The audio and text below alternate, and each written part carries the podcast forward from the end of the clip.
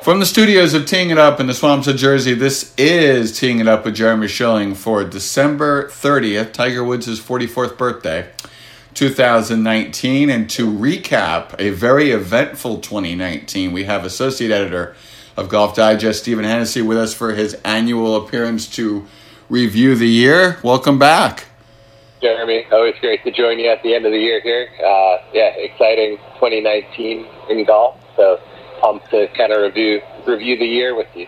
Um, you know, your colleague Alex Myers posted one hundred one things which happened to Tiger in twenty nineteen. I don't think we're going to talk about one hundred one things which happened in golf in twenty nineteen. I think we could skip a few of those things. You're right. Yes. Um, but that is a very entertaining list if any of you out out there are are are, are interested.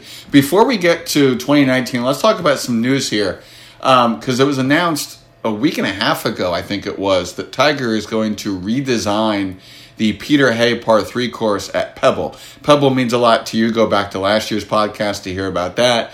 Pebble means a lot to me because in ninety-eight, my first summer in golf, we went to Pebble Beach with the hope of playing that par three course and found out that that famous car show was taking it over. So that was the first time any of us had walked into a major car show in our lives. Um, so this is a very significant investment, and you talked to some of the people behind it. And for the folks out there who haven't heard about this, what's basically uh, going to happen post the A T and T and then opening up next fall?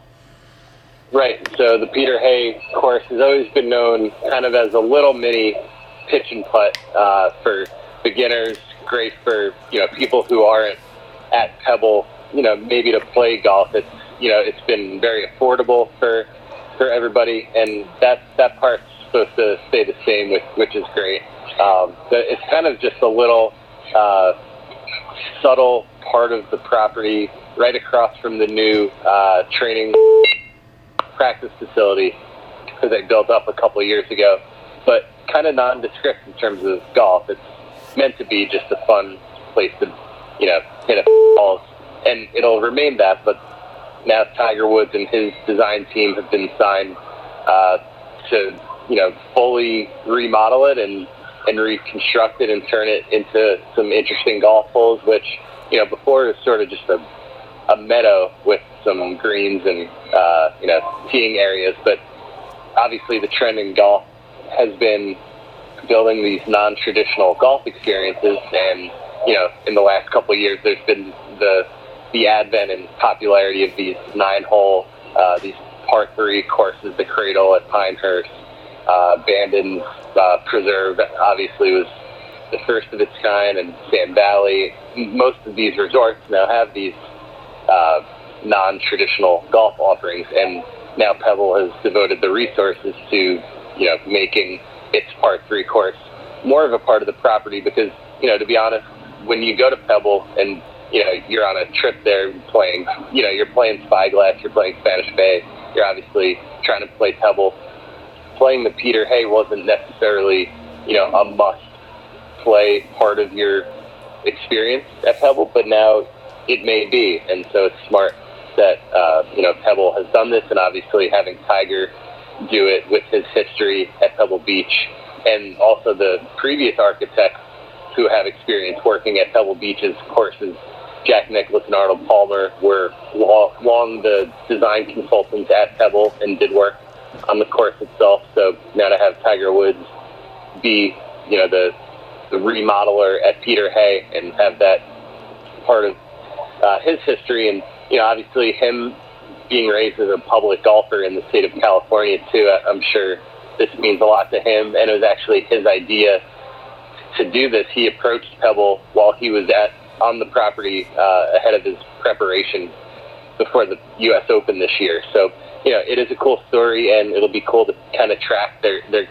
supposed to start the work uh, mid-year next year, uh, I think May, with the idea of opening up in October. So um, more to come, and, and a part we should mention too is that there's supposed to be an exact replica of the seventh green at Pebble, probably um, its most, you know, photographed part of the property for sure is the seventh green, the little drop shot par three that's, you know, been sight to some big moments in golf, and what Pebble's going to do is they're actually going to recreate the green in its exact dimension, you know, width and length, and the exact elevation down from the tee box will match that of the tee box from seven on Pebble Beach itself, and it's actually going in the same direction south, so you'll have the same wind direction as if you were playing Pebble Beach that day. So um, it's obviously a lot of uh, a lot of thought has gone into this design, and it'll be interesting to see the finished product. Yeah, it, it sounds amazing. And uh, by the way, for the folks out there who may be wondering, how do they, how can they do the exact dimensions, the exact green, et cetera? Jim Nance, when he built the replica in his backyard, which was smaller but built to the same specifications, half the drop, half the size, the exact undulations of the green, the exact placement of the bunker, um, consulted with the Pebble people who had the exact data for his people who built that to Uh, go off of. So they have that data, and it sounds amazing um, That's right. when that comes out. All right, Steve Hennessy, Golf Digest, you oversee the one hundred Greatest Courses panel. So if any of you uh, read that and swear by it, thanks, Steve. Um, the play section and betting. And betting, to me, is this really interesting place that we are in in golf right now, because now that it's legal, but it's only legal in twelve states or so, Um, after the uh, Supreme Court knocked down the previous law. I've betted on golf a little bit just to kind of get my feet wet and kind of understand where we are. It's now a part of the Golf Digest podcast, which you can listen to wherever you get your podcasts, like this one every week for P G A Tour events. Uh, from a thirty thousand point view, where do you think we are on golf betting? Is this something where those of us who are a part of golf Twitter maybe make too much out of it than the rest of the folks do? Or do you think there actually is movement to where this is going to be a huge part of the game going forward? Yeah, it's a really interesting question, one that I think about a lot, Jeremy. Um, I, I think we're kind of at, we're at a start to all of this. So it's, we're maybe not, that the average golfer and the average P G A Tour fan is probably not seeing any difference as to how they consume the product right now. But I think if you read the tea leaves of what the P G A Tour is doing, they have a partnership with I M G Media, which is a uh, European-based, uh, you know, sportsbook operator, and there's going to be a part three. Although we know a part of that deal is there's going to be some sort of contract that allows the P G A Tour to offer bets on part three holes going forward. So what that means, we're not sure, but what it could mean is interesting to think about, and you could kind of see where they would want to go with this, because, you know, from from the start of the legislation that um, that was passed last year, uh, the P G A Tour is, in, in everything that they've put out there, has really embraced, you know, gambling and, and betting on sports as much as any other uh, sports league. So, you know, you kind of see them continuing to embrace this going forward, and, and what that me- what that might mean with.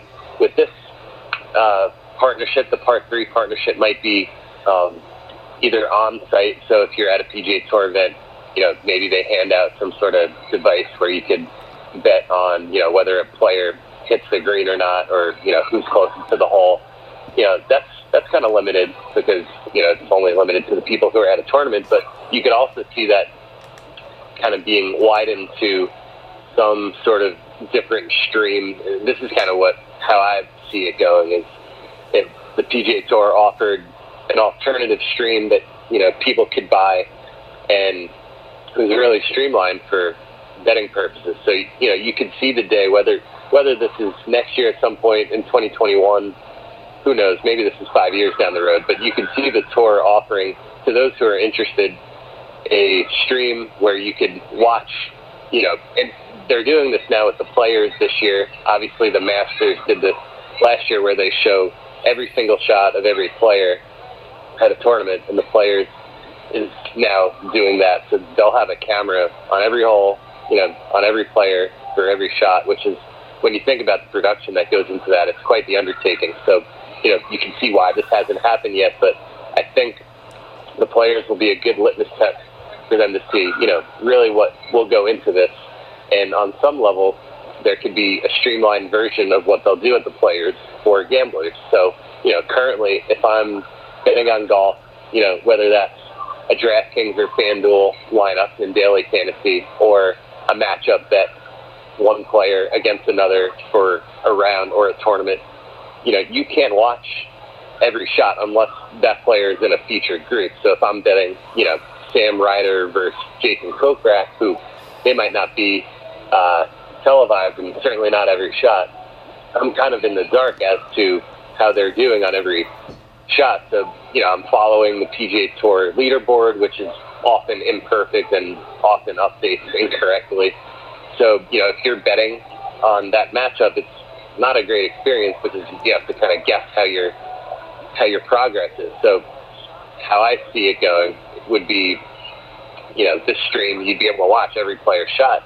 And then why not, you know, if I'm a gambler, why not, uh, you know, pay for that? If I'm betting, you know, enough money on a matchup, then you're going to pay whatever it is, ten bucks a month, uh, you know, for this ability to watch every player's shot. So that's kind of how I see this going. There's a lot of things that need to happen first, but that's sort of the thirty thousand feet level, um, what's possible. You know, I think in the spring, what we're going to see is, you know, with, with more and more states uh, legalizing it and, you know, having legalization lead to mobile betting, I think that's big. States like Michigan uh, have done it the right way in terms of, you know, having uh, sports books offer mobile betting right away from where legalization happened. And you have states like New York where the legalization has been passed, um, you know, for over a year now, but New York just hasn't figured out what it wants to do in terms of sports books offering it, um, who it's going to be offered by, whether it's, uh, you know, handled by the state, whether Uh, you know, which sports books can operate within the state and how they could operate. Obviously, there's a lot of legal hurdles to go through, and, and some states have figured that out kind of fast. We, you know, you and I both live in New Jersey, and they were the first ones to offer it, uh, you know, back in, I guess that was, the the, uh, the legislation was in May, and then in, I think, July or August, you know, people were placing bets in New Jersey, so some states have figured it out, some states haven't. Obviously, with only thirteen states currently having it legal, it's sort of limited in scope. But, you know, we see where this is going, and it, it's a huge revenue generator for these states in terms of taxes. I mean, New Jersey's already surpassed Nevada in terms of uh, the amount of money that they take in sports books, which is crazy, in just a year and a half that they've already made such headway. That might be more of a statement on New Jersey residents and how they love to gamble, and it's been a part of New Jersey people's, you know, fabric, you know, with Atlantic City and, uh, you know, maybe unlegalized uh, betting methods in the past. But um, anyway, that, that was a long way to say that I think we're just tipping the iceberg, and it's exciting for those who are interested a little bit to see how this progresses uh, in the next couple of years. First of all, nice job pulling out Sam Ryder and Jason Kokrak on uh, on. No offense to them. Yeah, random random names on December thirtieth, when your mind probably has not been on golf. So well done on that front. Um, yeah, n- n- number two, there's also the ability to quickly cross the river into Jersey, and I think that has an impact too, because mobile betting came so fast, and because it's very easy to get into this state. Have your geolocator correctly put you in New Jersey, place the bet, and then cross the border right back. Um, right. You, you know, yeah, that's kind of, and, and that's a little limited to just, you know, our area and how many people are doing that. I'm not so sure, but enough people where there were news stories that, you know, finance guys during their lunch breaks were taking the PATH train over to New Jersey to place their bets and then going back to work. So oh, man. It obviously is happening. Um, But, you know, when you think about the entire country, you know, how how many people are actually doing that to go into a legal state.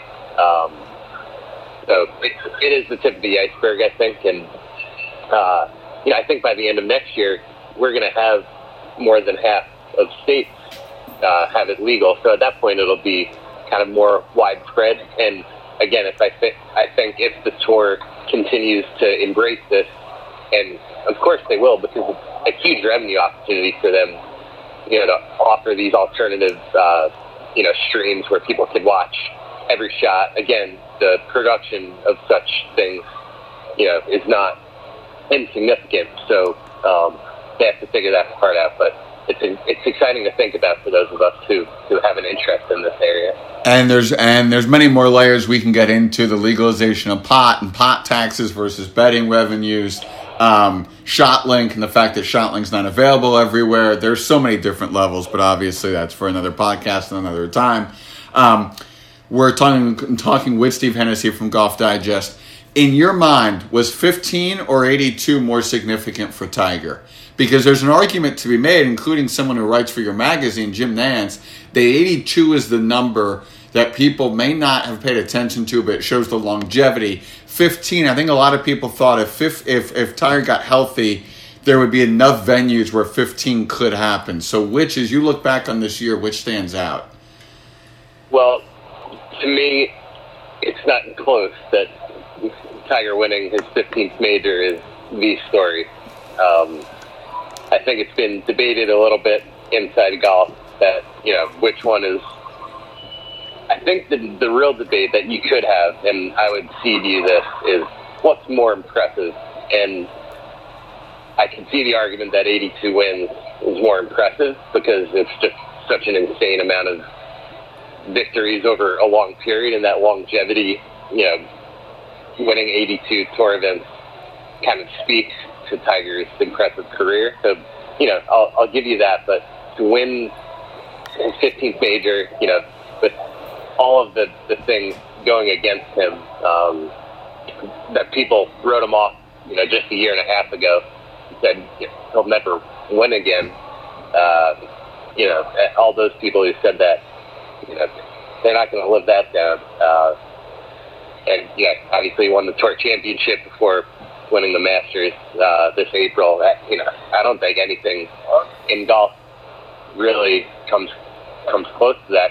Obviously this year, but I think you can only argue for maybe Ben Hogan uh, overcoming his injuries and winning again on tour after his horrific uh, bus accident back in the, the late forties and fifties. Um, I think Tiger's one of the most significant sports stories of our lifetime, certainly. And you know, if if you're if you're in golf, you know that he won eighty-two tour events. If you're not a huge golf fan, I don't think people could tell you, oh yeah, Tiger won his eighty-second tour event this year. That doesn't really mean much to people outside of golf. I I think, you know, the casual sports fan knows that Tiger won the Masters this year because the Masters is the, one of the biggest sports events of, of the calendar. So the fact that he was able to do it, you know, with, with such an impressive feat. Uh, words can't really do it justice, and, you know, to, to think back to how he did it. Um, and, you know, he didn't have the lead at all the entire week until the fifteenth hole when he made birdie there and heads to the sixteenth, uh, you know, finally with the lead after Francesco hit those errant shots. Um, what, what an event. Uh, so, to me, and I, I don't know how you feel, Jeremy, but to me, I, I think fifteen is so much more impressive. And I'll make one more point, too, and that's that, you know, Sam Snead, who has the P G A Tour record for most wins with eighty-two, now Tiger's tied with him. Even that number, eighty-two, is, you know, can be argued because there were a lot of events back then uh, that were smaller fields, that, you know, there were sixteen people fields. Um, There's a lot of, and there was a, and people should go and read Alex Myers' uh, piece on golf digest dot com of why Sam Snead should be credited maybe for more, uh, or the point is that Tiger could be credited with more than eighty-two wins based on what Sam Snead has been credited for in his career. Some of these team events, some of these uh, low field events. You could make the argument that Tiger is not getting credit for some wins that he's had in his past. So I think eighty-two in a in a way is sort of arbitrary in that uh, the the committee that decided which uh, which wins Sam Snead would be credited for Uh, they just kind of determined, oh yeah, now it's eighty-two, and that happened back when Dean Beeman decided that should happen in the eighties. Um, so that's why I feel eighty-two wins isn't as isn't nearly as big of a deal as fifteen majors. And I, again, I can see the argument that eighty-two tour wins speaks to Tiger's longevity, but uh, you know, golfers are all measured by their major victories, and that's why fifteen is so special. I am so with you on that. Um, first of all, if you haven't read Alex's piece, do so. He breaks it down amazingly well. Secondly, I still go back to number sixteen at Augusta because he needed to hit the shot. He hit the shot exactly the right place. And the shot that C B S got of Michael Phelps behind him, and you can argue that in the twenty tens, the only athlete who had a better comeback than Tiger Woods, or sorry, eh, eh, sorry, the only person who had anywhere close to a comeback as good as Tiger Woods was Michael Phelps from all of his off the pool, you know, uh, uh, uh, problems, plus not being into it, training for the training for the twenty twelve Olympics. The fact that Phelps was there, just to me, is just perfect. Uh, a a perfect story, perfect narration, whatever the case may be. We're talking to Steve Hennessy from Golf Digest. Let's go through some quick hitters here. First of all, um, major champion not named Tiger with the highest ceiling long term. The question here is, because this, cause some could look at this as a trick question, is how how long can Bruce Koepka have a chip on his shoulder? Because I think most people would look at this and say Lowry, Woodland, Koepka. It's got to be Koepka, but he has thrived off of chips. And how long, when you're this successful and, and this rich and have this many wins, can you stay this motivated? Right. I, I think I think Koepka will continue to, to do that. Um, I think you know people like him find a way to keep the chip on on their shoulder. I think he'll continue to do that going into twenty twenty. Uh, I think the biggest question with him is the injuries. Um, you know, I think him missing the President's Cup with that injury was significant. Uh, and then I think he had a couple injuries he's battling here at the end of the year. So, yeah. um, and injuries have plagued his career a bit in the past. He missed the Masters a couple years ago, too. So, uh, you know, we hope, we, we're wishing Koepka the best. But, uh, you know, so I think he'll have to overcome those injuries. And, you know, if he's healthy, I would say he's obviously a huge, you know, force to be reckoned with. He has proved that the last couple of years, winning back-to-back U S Opens, back-to-back P G A Championships. So impressive. You know, he was playing nearly flawless golf at, at Bethpage, uh, which was impressive to see. And he nearly won the Masters, too. I, I think that's kind of lost in twenty nineteen.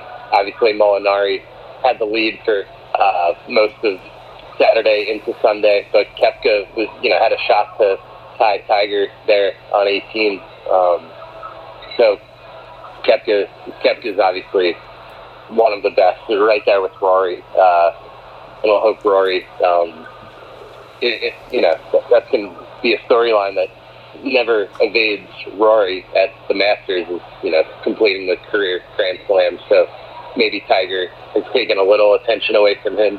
But uh, yeah, that'll always be in, in Rory's run-up. Rory's finish to the year was just amazing. And, yeah, we're about to re-enter that cycle of Rory, Spieth, and Phil, all, you know, the first three majors away from the career Grand Slam. For me, it's it's Koepka with the highest ceiling if he's healthy, but I do think this is a boost to Gary Woodland. And now that his family situation is stable and he can put in the time and the effort to get truly ready for twenty twenty, would not be surprised if, if Woodland gets a win or two going into twenty twenty. Um, social media, you guys live it every day at Golf Digest. Quickly, as you look at Patrick Reed in this fiasco, Uh, going back to Hero, to me, he should sit down with somebody, have an interview, and just say, I messed up. I'm going to sit down with the U S G A, and I'm estranged from my family. I'm sorry. It's just the way that it is. A lot of us are like that. I'll hopefully work to improve it down the line, but that's it. By saying nothing, he's just letting these things balloon, and we're going to hear a lot more things, I believe, worse than fourteen clubs and a shovel going into to, going into twenty twenty. Mm-hmm. Yeah, I think I think you're right. He needs someone sort of advising him on, on how to handle these things, because you know his reaction to um, to this was, you know, everything always happens to me like this. He kind of he what he should have done was just taking responsibility for this. Say, you know, I didn't know the rule fully. It, it's on me. Um, you know, I accept this and move on. Instead, he sort of asked for some.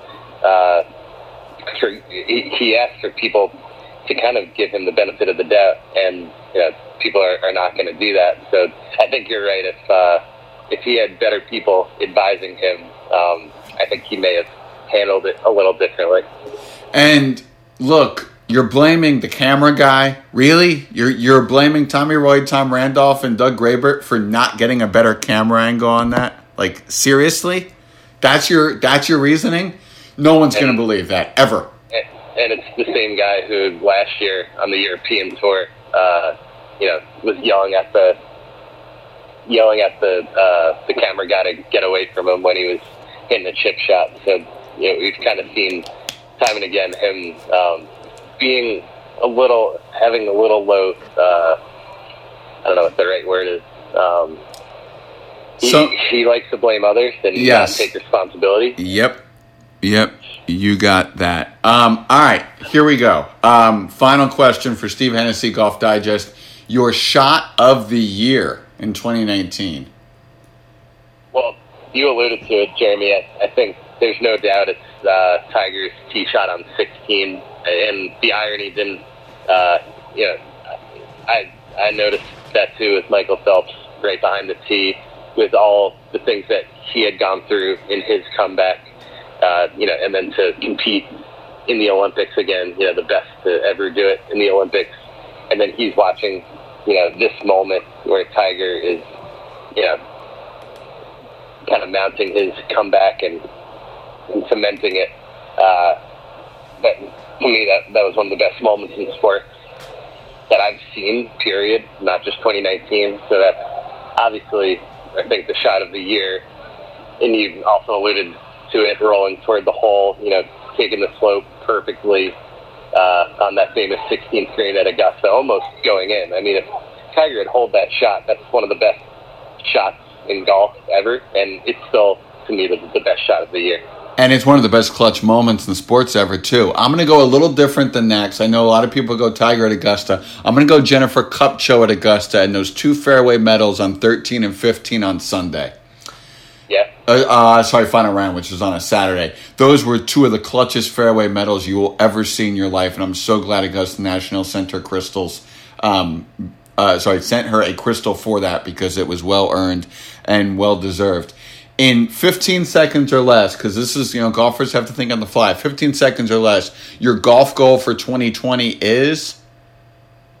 My goal would be to uh, to become a single-digit handicap. Uh, I'll go personal here. Um, I'm at like a twelve two handicap, so to get down to a single digit is probably not something I ever thought would be possible. But uh, and to trim two shots off my index will be tough, but that's my goal for twenty twenty. For those who follow Steve Hennessy, you will know this has been a long journey for you. So for you to get from where you were to now a twelve and then single digit would be a heck of an accomplishment and a lot of hard work along the way the last couple of years.